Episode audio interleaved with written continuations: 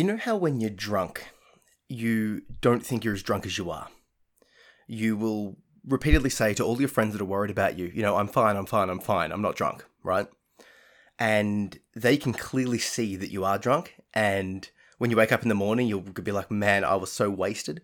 But at the time, you don't see it. And part of the reason you don't see that you're drunk or you can't see it at the time is because the thing itself, the thing that's judging your drunkenness, is itself drunk. That's obvious, right? But let's apply that to faulty or damaged or, you know, mental illness in terms of thinking patterns. I'm, I'm speaking from personal experience with this one. I've got a diagnosis of borderline personality disorder or complex PTSD. It's very similar. In fact, there's a suggestion that it's basically the same condition. Women typically get diagnosed with BPD and men with complex uh, post traumatic stress disorder. Regardless, what this does is is when I'm in a bad mental state, when I'm not coping, my my thinking patterns become not functional. They they become very very just bad. Like I, I don't have the words to explain it other than I'm not thinking logically. I'm not thinking rationally. There's, there's a lot going on. Let me let me break this down for you. There's a couple of things that will typically happen. There's a aspect of black and white thinking, i.e., it's either this or that. Very diametric. They're either awesome or they're terrible. They're either being lovely or they're being, you know, rude or, you know, vindictive. And it's it's very hard when I'm in that mental state to see that there's more than those two options. And the thing is is me putting categorizing someone or something or some action into those two options isn't a fair representation because it's like there's more than those two options and even my ability if it is in those two options is not on point. Even my ability to categorize someone into one of those two options is not on point. Regardless something is said and i can only think in black and white terms and i sort of not see the the nuance or the the differences or anything like that. There becomes an issue there. Another thing that happens is I will interpret things in the worst way possible. So, take tone of voice or body language or facial expressions. Depending on how things are said or the way things are said or the context of how things are said, you can interpret things differently, right? Now that's just that's just common. If I if I speak like this or speak like this or you know put tones of different inflections, you will interpret what I'm saying a bit differently. What happens when I'm in a bad mental state is that I interpret it in the worst way possible. And this is happening simultaneously, and this is continuing to happen. So then add to that the fact that I know that I'm doing this, that I know that I'm thinking in these disturbed ways that isn't fair to the other person or fair to myself or just isn't a true read on the reality of the situation. I know that this is happening. But if I attempt to bring it up with the person, if I attempt to talk about it, I have to start using examples and risk causing a fight or an argument, i.e., creating the disturbance that I'm trying to trying to avoid by recognizing the problem. So so so there's this trapped feeling, this this feeling of like, well, I'm interpreting things wrong. I know I'm doing that, but it feels very much like they are being rude to me, but I can't break out of this and if I bring it up, then they'll think that I'm attacking them. And I sort of am attacking them because I know that I'm going to be saying things that are unfair. But unless I bring it up with them, I can't untie this knot. It's a mess, and and it, it's very trapping. I when I'm in this mental state, it's like I just I shut down because I don't want to open up. I don't want to talk because if I start talking, I'll inevitably bring back stuff or be rude in a way. The problem is, is it leaves me now going, well, okay, well, maybe I can't trust my initial reaction. I'm thinking this person's being rude to me. I'm thinking they're being attacking to me, but I shouldn't trust it. But then if I don't trust myself, that's that's terribly depressing and, and hauntingly just wrong because it's like imagine not being able to trust your initial reactions or any reactions that you have. It feels very trapping. This is something that I've been battling with. I, I recently released a new book, and I'll talk more about it as it comes along. It's called Words on a Page Killing My Inner Demons Through Poetry. This was an act of writing therapy, and, and every time I release a book like this, it unlocks a bunch of dissociation. Basically, just sort of like cleans a wound off and leaves me raw. This time, the wound was cleaned and it left me feeling depressed and angry like I haven't felt for years. And then on top of that, these issues came to mind, these these these BPD thoughts for lack of a better expression. So I was left going, "Oh my god, I've never felt like I haven't felt like this in years. This is so overwhelming and the emotionality is just so strong."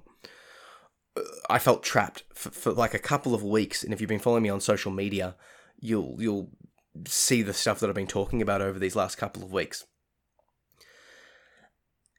Lots, lots of pain. I haven't been able to exercise. I've just been feeling just just angry. And angry in a way that just feels primal, like I'll never feel calm again. Angry at the people from my past, angry at myself, trapped, confused. But then also trapped further because I know that if I start talking about the stuff that I'm feeling, I'll bring up the past anger and apply it to the person that I'm currently talking about, right? So it's this massive trap. So, how do I deal with it? How did I deal with it? The, the, the prime thing that helps me is meditation, is mindfulness, is becoming present in the moment. Because what I realized, and this is through talking with my partner, she was like, perhaps that whole, you know, BPD thoughts, the black and white thinking, the feeling trapped, the, the, the thinking the worst, the misinterpreting tone, the anger, the rage, all that sort of stuff is an expression of being triggered by the past. Now, I've gone through a couple of significant triggers recently, and when I started looking at those symptoms from the from the mindset of being triggered, it started to make a lot of sense.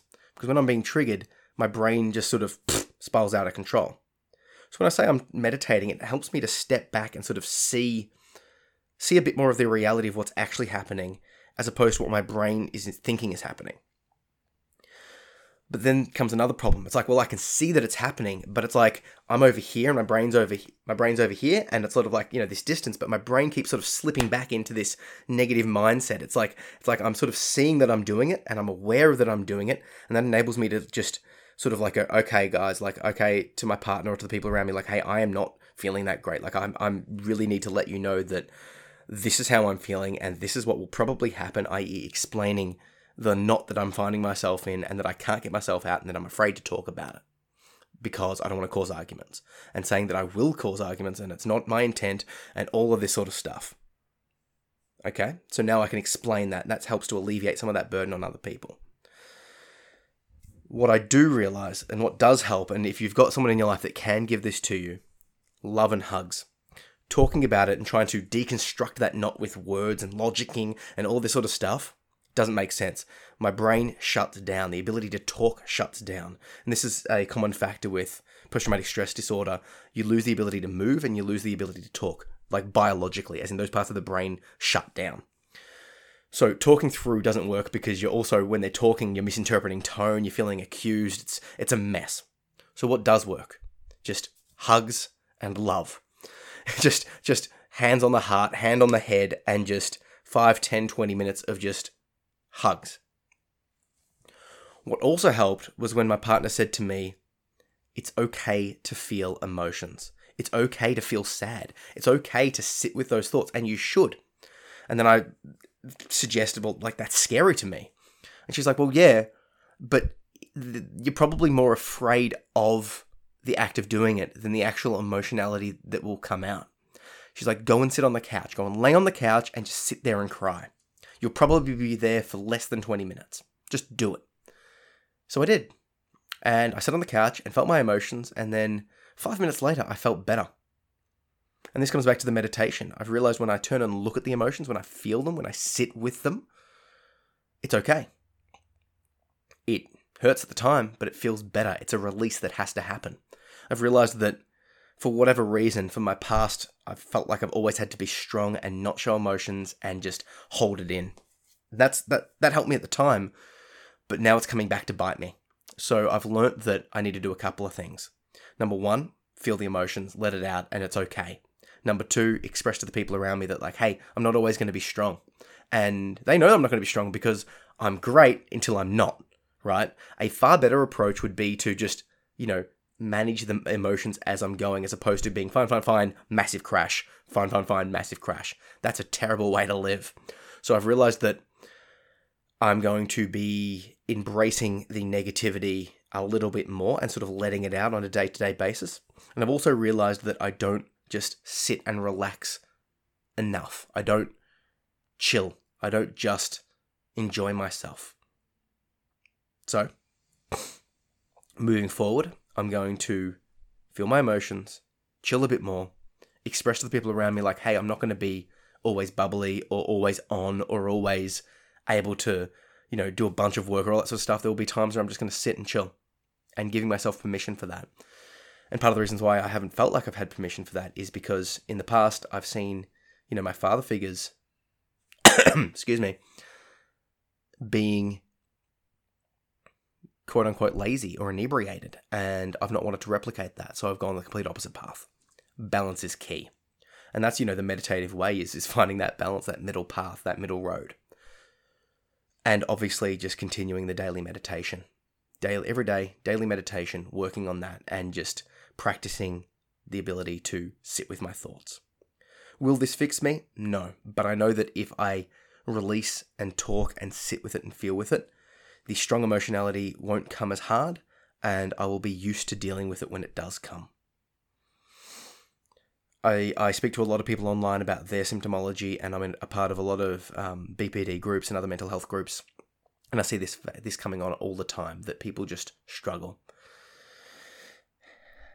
There's it's going to hurt to feel your emotions. It's going to hurt to be with it. It's going to be not fun because you're dealing with stuff that you've blocked off. Trust me, I get it, but there are ways around it. And on that topic, I'm not going to share a chapter of any of my books today. What I am going to going to let you know is, is that I have released a meditation mega course. This course is on Skillshare. It's two hours long. There's, I think, seven guided meditations. One of them's 20 minutes long. There's, it goes deep dive into how I meditate, mindfulness meditation, and there's a bunch of supplementary meditations in there. If you click the link that I'll put into the show notes, you'll get two months free access so you can watch the course, sign up, and then cancel if you don't want to stay on board. But I do encourage you to stay on board because I've got maybe, I think, 13 to 14 Skillshare courses up. A lot of the stuff that I'm covering in the podcast in a deep dive format, so check it out. And I'm learning a bunch of stuff from, you know, for, for how to write and a whole bunch of other things on there. So if you want to learn to meditate, if you think that you're struggling with the sort of the thoughts and the processes that I described in this podcast, meditation is key because I tell you what, if I didn't have a history and practice of meditation, what I've gone through could have cost me a lot more than just a week or two of mental health. It, in the past, I went down the self harm and you know suicide route, and I see a lot of people going down that path. I strongly, strongly, strongly suggest that mindfulness meditation, if you can relate to these thoughts and feelings, would be for you alongside exercise, alongside talking therapy, of course, and medication if you need it. But it's something that you can do daily to start working on that. So if you're interested, meditation mega course and a bunch of other stuff that I've got out there, click the link down below. Two months free access. So there's really no reason not to sign up. Um, and and on a side note, if you're liking what I'm doing here, it's a great way to support what I'm doing because all of the minutes watched gives me a little bit of kickback. That gives me a bit of bit more time to be able to make more podcasts, blogs, video, Skillshare courses, all of that sort of stuff. So help me out, help yourself out. And yeah, in if that's if that's too much or you're not interested or anything like that, or you think this course, this this podcast will help you, share it with your friends. Link them, share it on your social. Say, hey, you know, you've described some of these things. Is this what you is this what you're going through? Check this out because I know that eh, when I feel alone, when I feel like there's no one else that can understand these thoughts, that's even more crushing. But when I speak to people online or in person that have had similar thoughts to me, that are going through this sort of stuff, and I see that they're going through it and they're working through it and they've got their own path through it, it really does help. So, yeah, hope you're enjoying the podcast. Hope you enjoy the Skillshare course.